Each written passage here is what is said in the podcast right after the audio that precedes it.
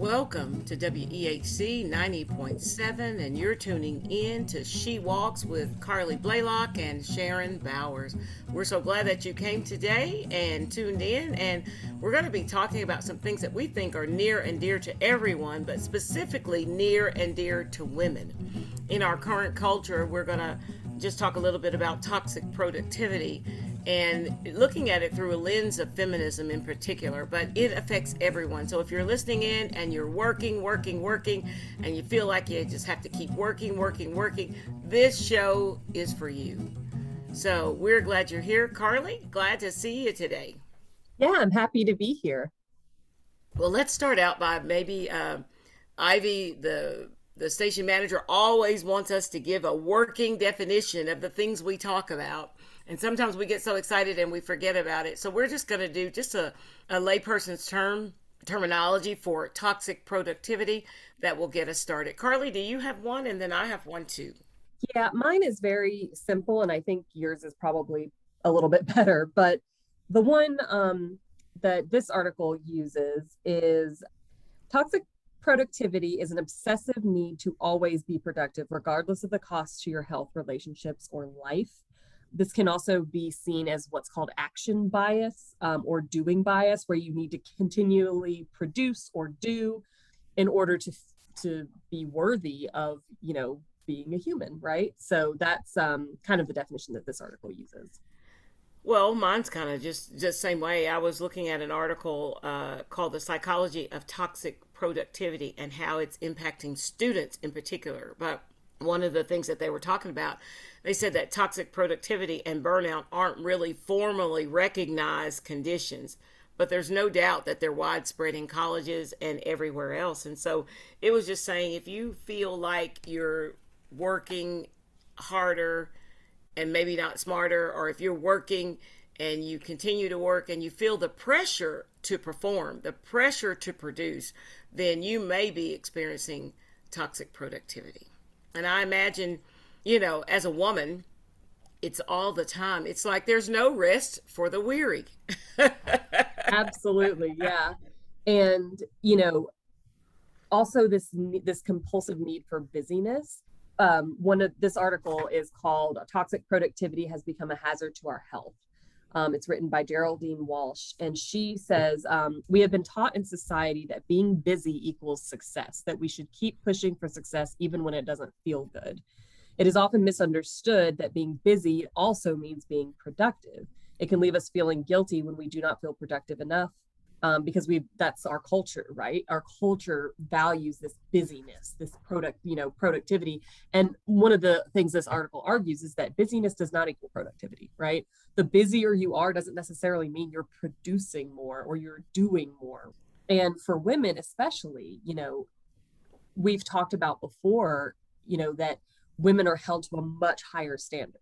So, you know, women sort of have this this need by society, this pressure from society to constantly be producing, doing, proving themselves, right? And that's ties right into that toxic productivity mindset. Yeah, I think it, like you said, it's the Western culture. You know, the whole thing about striving for wealth, for fame, for beauty, for uh, you know, uh, accolades, getting all of this. I mean, we're on a treadmill trying to get somebody to see us, see me, see me, see me, see what I've done. Look at my Vita, look at this, you know. And so that busyness, I think, often translates in from a Western perspective to uh, I've done more than you. And we do it all the time. Now, there's nothing wrong with academic accolades achievements and sharing those with people because as an expert you can help somebody based on where you've been and what you've studied and what you've done. But when we start trying to look at it like my stuff is bigger than your stuff or my stuff is better than your stuff or what school did you graduate from? That's not really a reputable i mean we got all these things that we do when in actual fact you know our productivity is is challenged because as you said earlier it may not necessarily be a good thing that you're producing. What are you producing? And I think that's one of the reasons why we say that it's toxic because when I first came here to Emory and Henry, it's been about two years, I was blown away because all we did was meet, meet, meet, meet, meet, meet, meet. And then it got worse when we had to go to uh, virtual because of the pandemic. I mean, every waking moment was a meeting. And so there was no time to do the work that you talked about that you would do or own in the meeting. Mm-hmm. And and sometimes that's I think worse for women because women are not in the key leadership positions. Let me let me not say women are not in key leadership positions at Emory and Henry. I'm not saying that. What I'm saying is often we women are the ones who are expected to do whatever it is that you talk about. right. And you know, we're going to do sort of a part two to this conversation in our episode, which will air next week. But you know, all of the things that women are asked to do. Who's the one that's taking the notes in the meeting? Who's the one scheduling the meetings? Who's the one keeping up with everyone's calendar? More than likely, that's going to be the woman in the room. And so when we talk about that, it's like all of these ideas are thrown out, and then the women are the ones that have to come in and organize it and structure it and like get it off the ground. And you're exactly right. Academia does is has this like stamped on it, right? And this competition factor and who's been published more and who's written more books and who's done this and that. And all of that, at the end of the day, what does that prove? You know, there are brilliant people who have never been published or never written a book or written one book, right? Mm-hmm. And what mm-hmm. does that mean? And so this idea that like like you said, we want our resumes to just be filled with things. But at the end of the day, are we happy with that? Are we fulfilled by that work? And, you know, one of the things that this article talks about is tying this toxic productivity to, to health because we know that burnout, you know, when we talk about burnout, a lot of times people think, oh, well, that, you know, just take a long weekend, take a day off, you know, and you'll be ready to go again. And that's not how burnout works at all. Burnout takes months to recover from, and it can lead to physical symptoms such as exhaustion, complete energy depletion, stomach issues, headaches, low mood, inability to cope with stress. Um, distancing from your loved ones, and of course, will resort will result in poor work performance. But that should be the very lowest of the list. So ultimately, what are you accomplishing, right? Yeah, uh, in that article about students, one of the things that it said was it said that there's an expectation with students that students would have poor eating habits and poor sleeping habits. So you almost have to fulfill that, you know, and that some way is translated in the sacrifices that you make for the pursuit of your degree. And mm-hmm. as you said, it just goes on and on and on, and it ends up with the concept of burnout that people don't even believe is a real concept. And like you said, how do you fix burnout or how do you fix toxic productivity?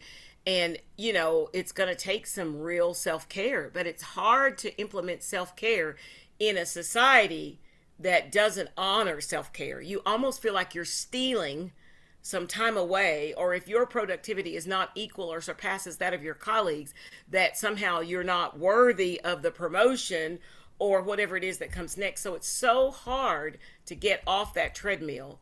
And that's why I believe, you know, the concept is talking about your productivity can be toxic. It can hurt you, it can harm you. And and one of the things that it can really do is harm others because when people aren't prepared and you know, and they still have to produce, then they resort to less than scrupulous methods, you know, and sometimes people get caught in the fray, and often that is women that get caught in the fray. You know, people steal your ideas, they they take it, they try to run with it, they try to do it, then they end up having to come back and you have to double work to do something that's been put out there in a way that you weren't planning on putting it out there anyway, but they rushed to do it so that they could get the accolades that went with it and now you're actually having to work harder to catch up with it because you're not the boss they are. Right absolutely. And this article also talks about you know that we wear our productivity like a bad badge of honor as though working excess hours putting our jobs first neglecting our well-being means we are succeeding in our careers. We forego um, plans with our friends give our children less time skip rest and sleep and rush our meals but being busy is not productive. It is hurried, frantic, and likely overwhelming. And I think that's really important because that is like that badge of honor, that good feeling that you get from like accomplishing something doesn't last forever. And especially if you think you're doing it for other people, you're doing it for your institution, for your boss, for whoever. Well, that that good job, that pat on the back is not going to last forever, right? And I think it's important that people understand and have a healthier relationship with their jobs and like set boundaries around their time you know because what we're seeing is like you said this extreme burnout extreme and the pandemic of course helped cause that but people are just overwhelmed and exhausted.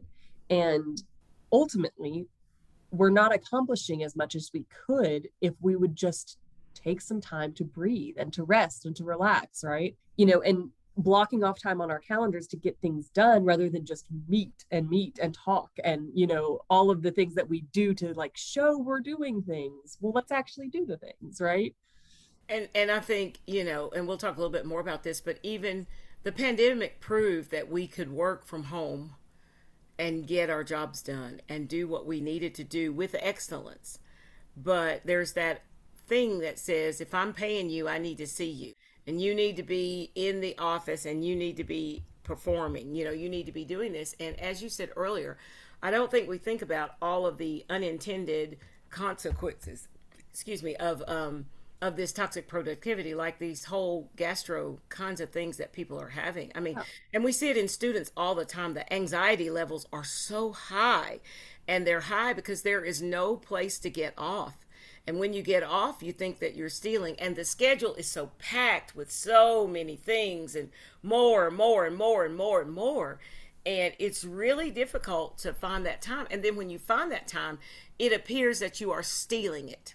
You're stealing your own time so, uh, you know, we, we talk about Sabbath, and, and uh, I hope we get to talk about this one time. There is a woman, she calls herself the bishop of the NAP ministry, and she has started a NAP ministry, and she talks about it from the perspective of resistance.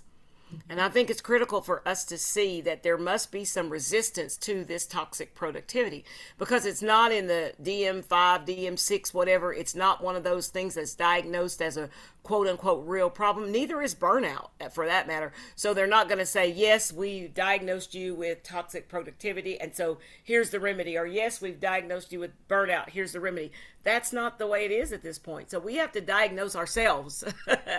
and and and sometimes that that looks like resistance and often it involves strategies for self-care yeah absolutely and we can talk about some strategies here in a little bit about you know how to sort of avoid this this toxic productivity trap but you were talking about the pandemic and i think that is such a key um, part of this conversation because i think you know pre-pandemic people were absolutely talking about this but when the pandemic hit it really kind of snapped a lot of this into focus. And one article um, called When Doing is Your Undoing Toxic Productivity Why Doing Less is More Efficient and Healthier.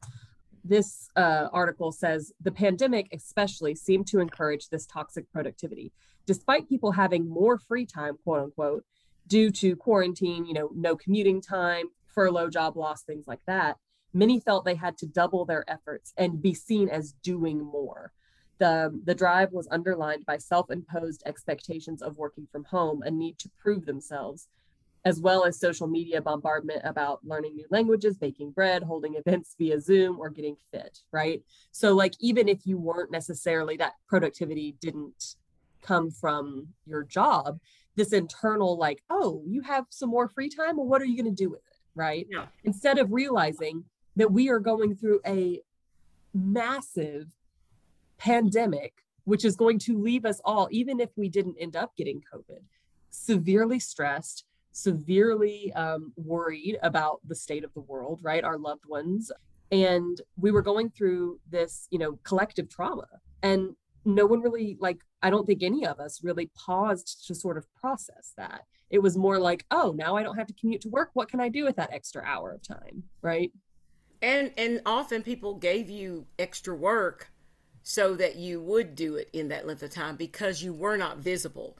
But I don't know about you, but I've seen people who sit in a cubicle or sit in an office and they are doing absolutely nothing. No one knows what they're doing, no one knows where they are, and especially if they're empowered enough to disappear, they disappear for a long period. So productivity, what the way we view productivity is already toxic and then you add to it the performance part of it and it just gets really really really crazy because i think part of you know the whole issue or the whole challenge especially in academia is the mental trauma that that you one experiences when one is in that trap of you know publish or burn.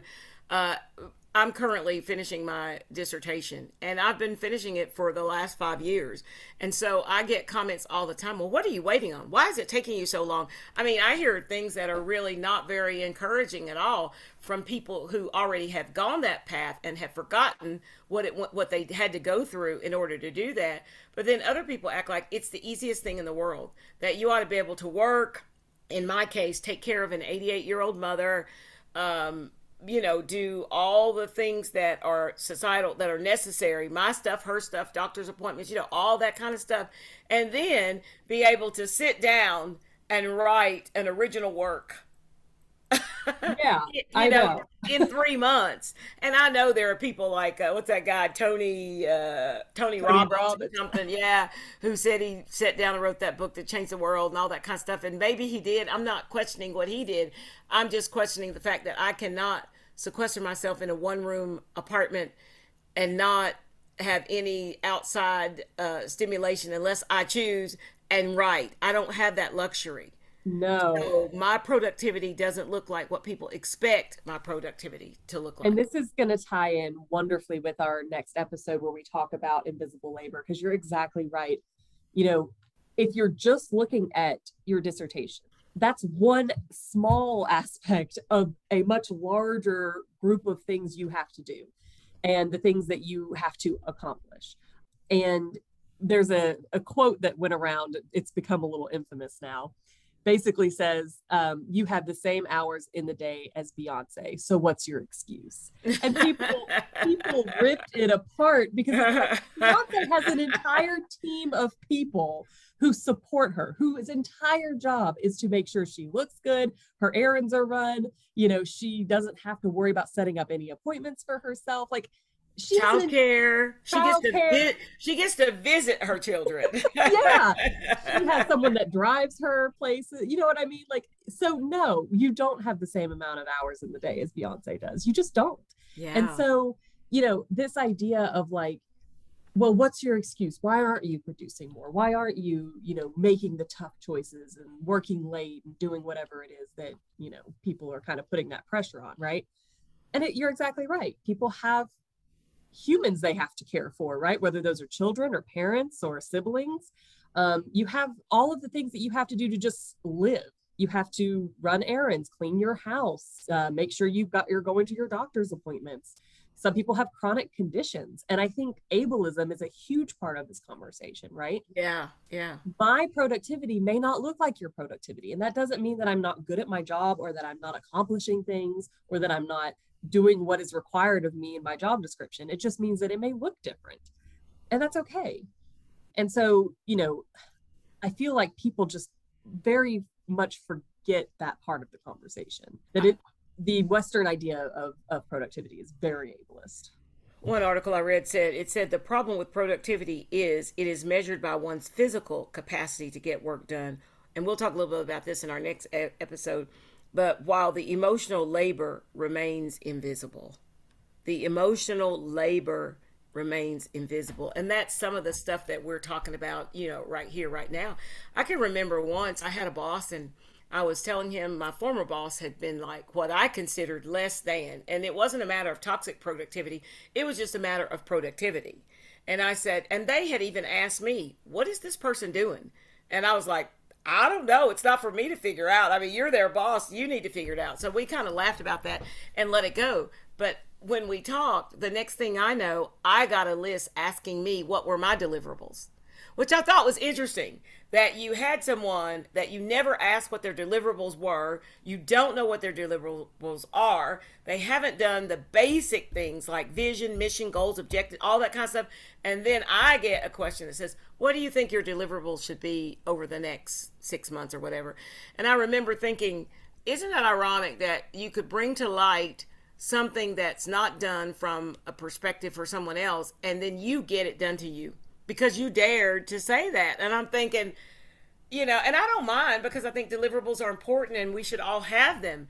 But also, mine are going to be couched in with dissertation, care for my mother, and care for me.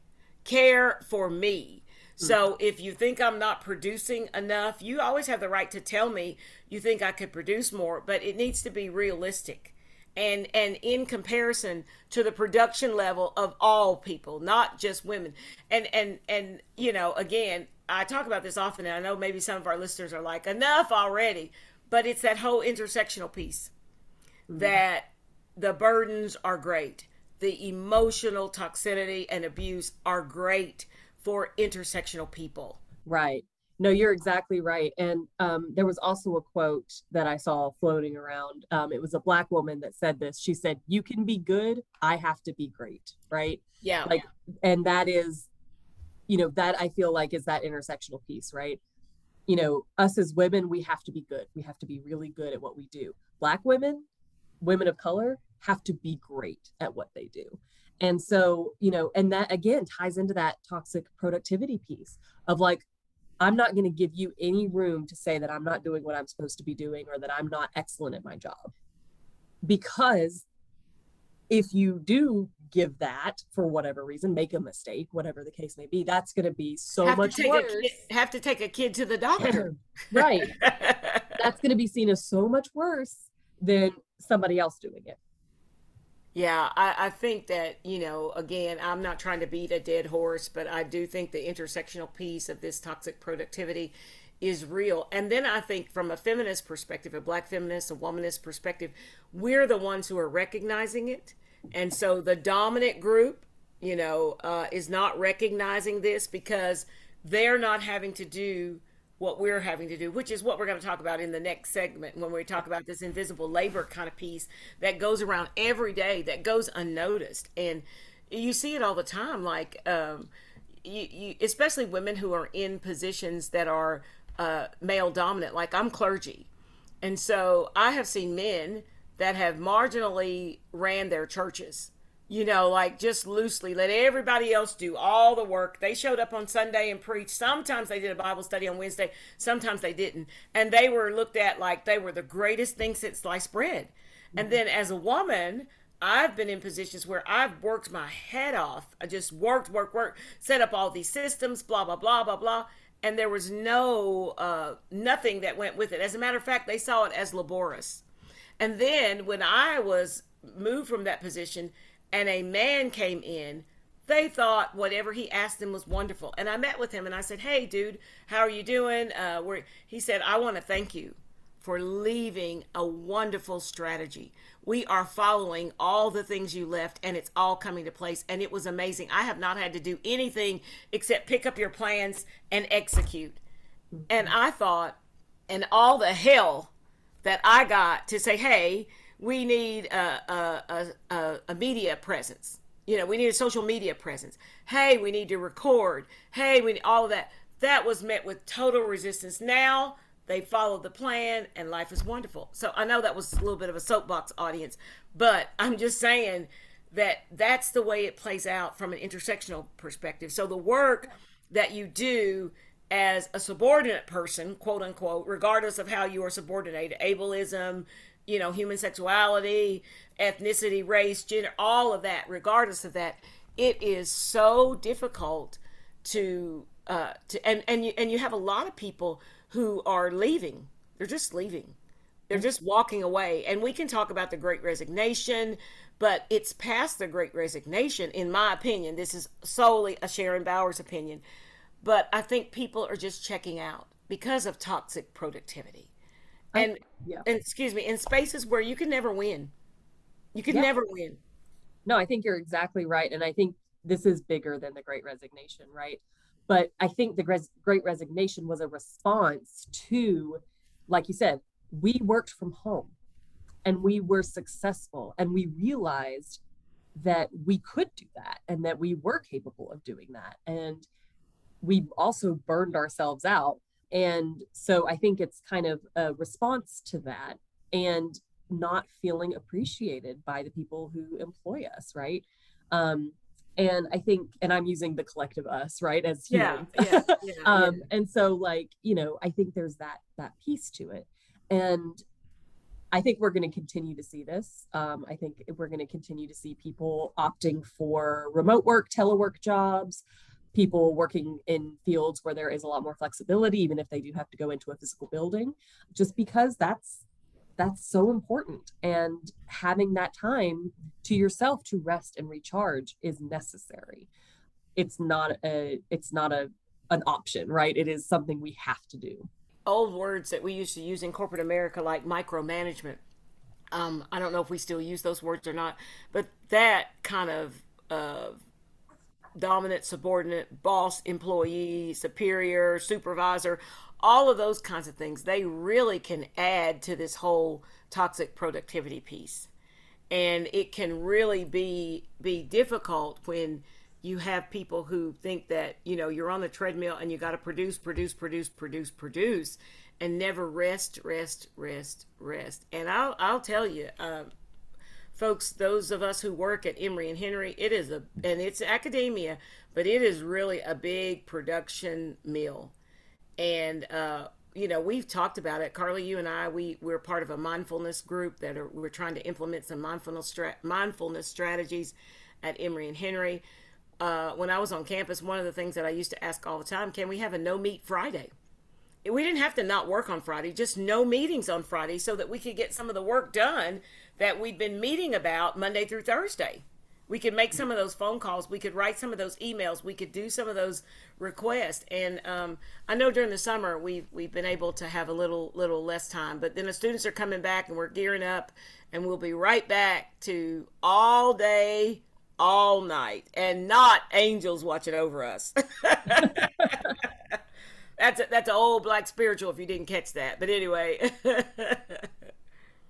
Well, we are coming to kind of the close of, of today's episode, but I wanted to leave us with just a few thoughts. Um, you know, we talked a lot about what the problems were today, and there are certain areas of your life you may be able to implement solutions, and there are areas that you might not be able to. But I think the most important thing is that you're setting boundaries around your time. It is okay to say no to things. You do not have to volunteer to be on every single committee or work on every single collaborative project that is offered to you.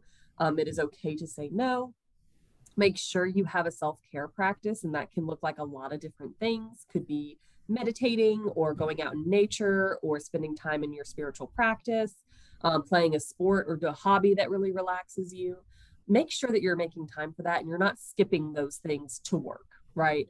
Oh, well, I should probably not go, you know, play tennis with my friend today because I need to go do this work thing. Like, make sure you're protecting that. Yeah, make sure you ride horses on Thursday. exactly. Right. Um, and for me, walk every day. You know, regardless. Yeah. And and I used to do that on campus, and I bet people uh, for the when I first started doing it, I thought people think, does she never work? Yes, she does. But she takes these two breaks to walk so that she can continue to work. And I, I read it. There was another article. I don't remember who the author was. Maybe it was some person who was blogging. I, yeah, I think it was Dave Schaefer. But um, some of the things that the way that that he talked about how you can overcome toxic productivity. He said focus on what is important, not just what's urgent.